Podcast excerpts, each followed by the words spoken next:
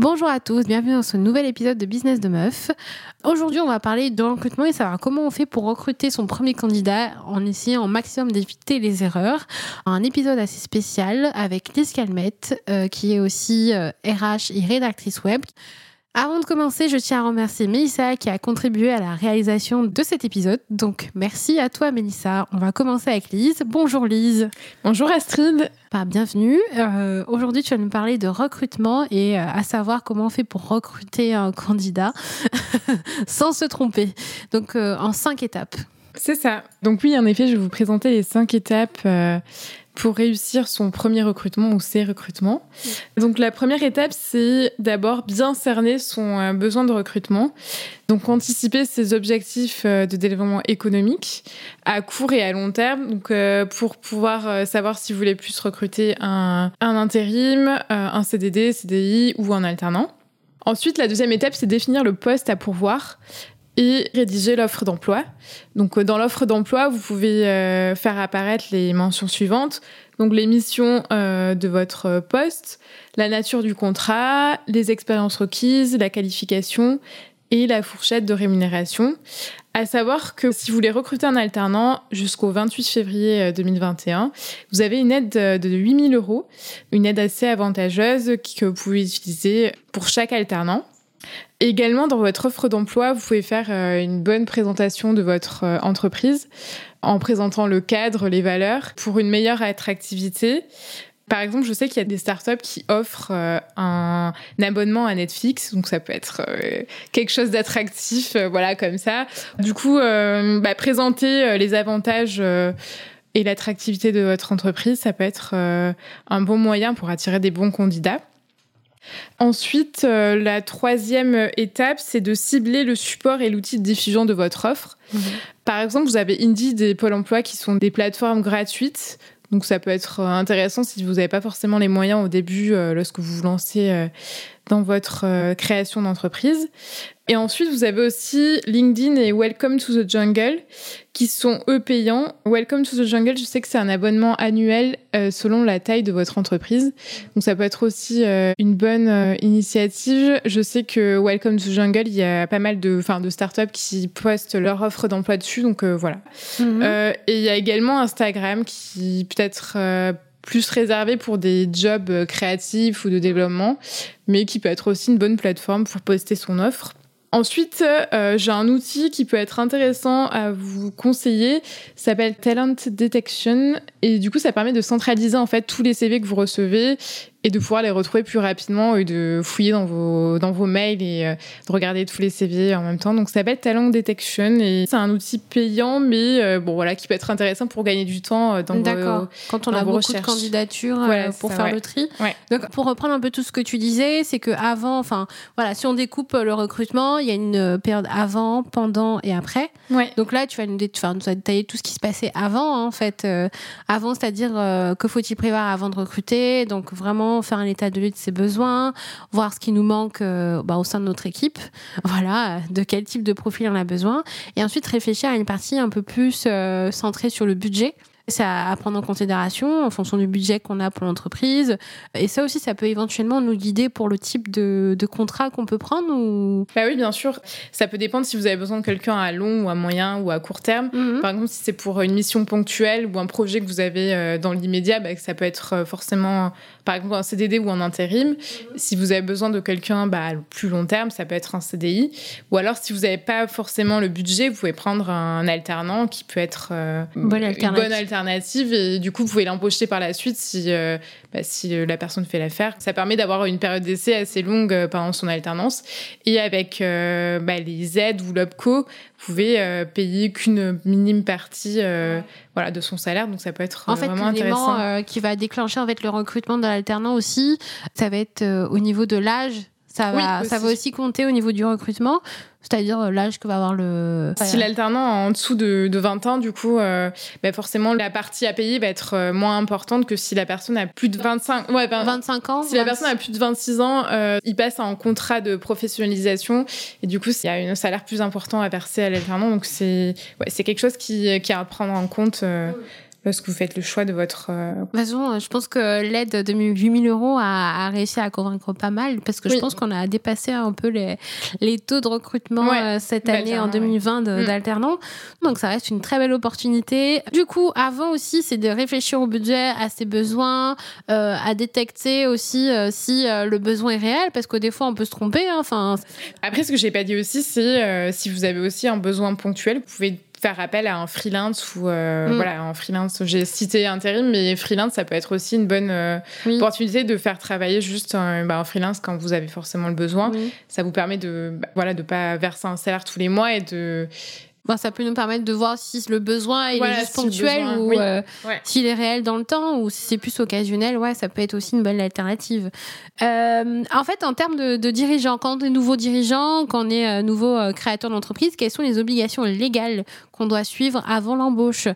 Bah, du coup, il y a une déclaration URSAF à remplir. Bah, ensuite, il y a forcément le contrat de travail. Euh, et pour euh, les alternants, il faut remplir euh, forcément un CERFA à faire remplir aussi au, à l'alternant et à bah, renvoyer du coup à l'OPCO. À l'OPCO, ouais. Mais en général, enfin, les entrepreneurs sont accompagnés par des comptables qui vont forcément leur les aiguiller sur ces euh, étapes. Mais oui, il y a oui, il y a un document euh, un document URSAF un document URSAF pour déclarer qu'on a un nouveau salarié. Un nouveau salarié. Sur, surtout ah pas oui, il y a aussi euh, il y a aussi la mutuelle d'entreprise qui est dorénavant obligatoire. Enfin, mhm. l'employeur doit la proposer aux salariés. Si le salarié a déjà une mutuelle via ses parents ou via son conjoint, il peut rester dans sa, sur sa mutuelle, mais l'employeur doit, enfin, est en obligation de la proposer au nouveau salariés. Ok, donc ça c'est tout ce qu'on doit finalement penser avant et un petit peu pendant avec la déclaration URSAF. Et du coup, quand on a son, son alternant, son salarié, son stagiaire, comment faut-il l'accueillir? Ça c'est une grosse partie. Est-ce qu'on fait un livret d'accueil? Ça existe toujours. Hein. Enfin, j'ai l'impression que le livret d'accueil c'est un petit peu euh, vintage. Mais euh, est-ce que c'est toujours des choses qui sont utilisées? Est-ce qu'il y a des méthodos, des choses à faire? Et à ne pas oublier on parle maintenant de d'onboarding, c'est un peu le terme voilà anglais euh, qui précise du coup euh, tout ce qui est accueil euh, et intégration du nouveau salarié. Donc il est tout à fait possible de faire un parcours du nouveau salarié, enfin nouvel arrivant, mhm avec des différents rendez-vous dans la semaine avec euh, bah, les différents interlocuteurs ou interlocutrices qu'il va avoir sur son poste. Du coup, ça peut être intéressant de lui, bah, de lui donner à son arrivée un emploi du temps de sa première semaine avec les différentes euh, réunions ou des euh, différents échanges qu'il va avoir avec les différents interlocuteurs. D'accord. Après, ça peut être intéressant aussi de faire des déjeuners avec bah, tous les salariés si vous n'êtes pas beaucoup ou l'équipe pour qu'ils se sentent voilà, qu'ils se sentent bien intégrés. Ce qui est bien à faire aussi, c'est de faire des feedbacks réguliers avec euh, la personne, le nouveau arrivant, pour qu'il puisse euh, faire remonter s'il a des soucis ou des problèmes rencontrés, ou euh, voilà, enfin, des points positifs à remonter aussi. pour pas que vous vous retrouviez un mois après avec un salarié qui part et que vous sachiez pas pourquoi. Enfin, voilà, il faut essayer de, ouais, d'être au maximum à l'écoute et d'être avenant envers le nouvel arrivant. Et euh, si on doit parler un petit peu des outils digitaux qui existent, euh, voilà, euh, comment faire un recrutement à distance maintenant? Bah, il y a tous les outils type Zoom, Teams, Skype qui peuvent être intéressants bah, pour faire votre recrutement pendant cette période de crise sanitaire. Du mm. coup, ça peut être bien de faire un premier entretien téléphonique, bon, pouvoir pour échanger sur les premières modalités et ensuite faire un entretien en visio avec le candidat pour valider euh, bah, tout ce qui est euh, savoir-être, savoir-faire. Ça peut me permettre de valider, euh, valider le, candidat. Mais du coup, en ce moment, oui, c'est une période assez spéciale, mais bah, je sais que beaucoup d'entrprises recrutent via la visio, qui devient quand même un outil assez important pour le recrutement. Ouais. On a parlé du pendant. Peut-être avant de passer à la partie après, tu as envie de nous dire autre chose sur la partie offre? Ouais, pour euh, la rédaction de l'offre euh, d'emploi, pour qu'elle soit euh, parfaite entre guillemets, voilà, il faut que l'offre soit claire et précise, qu'elle soit le plus détaillée possible, que l'entreprise et le métier, enfin le job soit soit attractif, soit bien expliqué et détaillé, que le lecteur soit impliqué aussi, soit en voyant, soit en tutant, pour que le, dans l'offre d'emploi, le, enfin le lecteur ou le futur salarié soit impliqué, enfin se reconnaisse dans l'offre et également qu'elles soient mises à jour euh, régulièrement. Euh. J'avais également les quelques questions clés à poser euh, quand on est employeur, du coup, à poser aux candidats. Très bien. Première question, pourquoi avoir postulé à cette offre? Donc ça peut être une question bah, déjà primordiale pour savoir bah, si le candidat s'est intéressé déjà à votre offre et mmh. si c'est oui, oui, il va mettre les pieds ou donc ça peut être intéressant. Ensuite, quelles sont bah, les missions voilà, que comprend l'offre? Pour voir s'il a quand même lu un minimum l'offre et si, bah, s'il peut faire l'affaire. Ensuite, c'est aussi de qui nous raconte sa semaine type pour voir euh, bah, ce qu'il fait pendant son précédent poste, pour voir si ça peut correspondre à, votre cadre et, et, aux missions enfin, que vous proposez dans votre poste. Mhm. Euh, aussi, identifier sa charge de travail pour voir si, euh, bah, si sa charge de travail actuelle peut, peut faire l'affaire avec la charge de travail que vous allez demander. Et une question qui peut être intéressante également, c'est avec quelle personnalité il aime travailler. Ça peut être intéressant pour voir, euh, parce que vous, vous avez identifié du coup les personnalités de votre équipe, pour voir si ça peut matcher avec les personnalités que vous avez déjà dans votre équipe ou avec mhm. votre personnalité également. Euh, voilà. Donc c'est bien aussi de faire un état des lieux des personnalités de votre équipe pour voir euh, bah, quel type de personnalité vous voulez rechercher pour votre futur candidat. Et c'est bien d'avoir des personnalités différentes qui puissent compléter. C'est vrai que d'avoir des couleurs de personnalité. oui, les, euh, les, couleurs bleues, jaunes, bleu, euh, rouge, euh, jaune, vert. C'est bien de se renseigner un peu sur ça en étant bah, manager et forcément créateur mm. d'entreprise.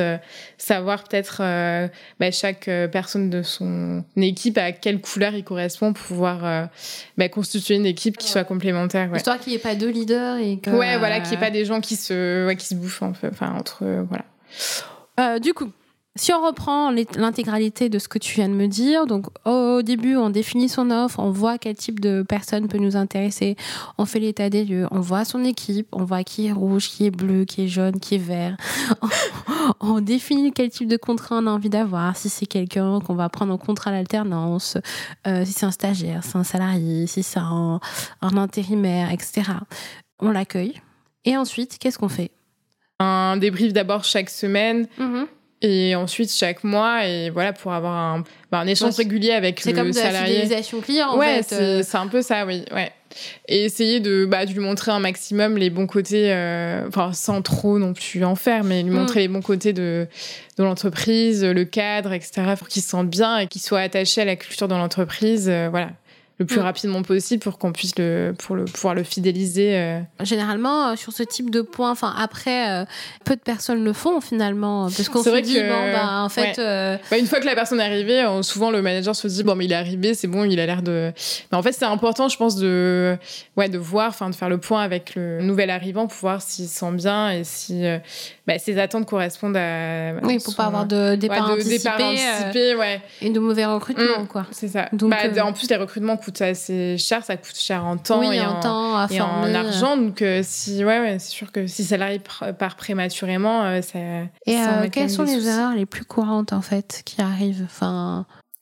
Bah, je pense de se prononcer trop rapidement. Je pense que bah, il faut pas, il faut prendre un minimum son temps, se poser, réfléchir, etc même pour le choix du candidat, bon, il faut pas non plus trop attendre parce que le candidat peut nous filer, euh, peut partir chez le concurrent et voilà, ça peut être. Mhm. Mais je pense qu'il faut se poser et poser les pour et les contre de de chaque euh, candidat et même en amont euh, de bien cerner son besoin en fait je pense que c'est important de bien définir ses missions ouais qu'est-ce qu'on a envie qu'il fasse tous les jours, quels sont les objectifs qu'on souhaite atteindre et sur quel type de mission on peut le mettre en fonction de sa personnalité. Parce qu'il y a beaucoup de gens qui se disent ouais bon j'ai besoin de quelqu'un là rapidement mais qui se projettent pas forcément, euh, enfin qui réfléchissent pas à toutes ces problématiques. Au final ils se retrouvent à recruter euh, bah, un candidat qui correspond pas du tout euh, à leurs attentes. Ils recrutent à court terme. voilà la, perspective mm. d'évolution de mon entreprise c'est dans trois enfin dans le candidat va partir parce que forcément il n'est pas engagé parce que c'est à trop court terme et du coup, voilà, ça peut entraîner aussi des départs prématurés. Mm. Donc, euh, c'est bien quand même de réfléchir en amont. Ouais, oui, et même les perspectives d'évolution, en fait. Mm. Euh,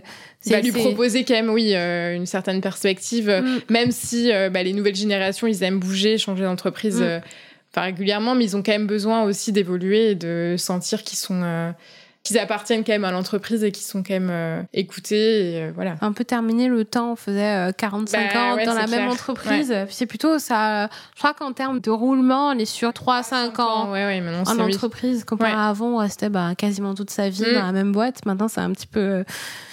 Évolué, ouais. je crois qu'on a fait le tour.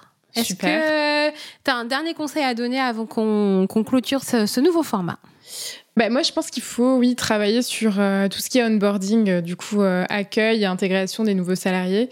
Je parle de, ah, sa boîte et l'intégration. Ouais, l'intégration de Parce qu'on n'y réfléchit pas au mmh. final. ouais, c'est ça. Et je pense que c'est quand même un élément assez clé bah, pour fidéliser son équipe et arriver à constituer une bonne équipe qui, bah, qui dure sur le temps. voilà. Ok, merci beaucoup pour le temps que tu nous as accordé. Euh, merci beaucoup pour ce témoignage, pour euh, toutes tes, astuces, toutes tes, tes, données. Si vous voulez avoir plus d'informations sur Lise et son activité, vous pouvez avoir toutes les informations dans la description. Je vous invite aussi à nous laisser un commentaire pour nous dire ce que vous avez pensé de ce nouveau format, de cette émission. Est-ce que vous avez appris des choses? Est-ce que vous voulez euh, traiter d'autres sujets? Voilà, on est vraiment ouvert et je vous remercie et je vous dis à très bientôt. Ciao Ciao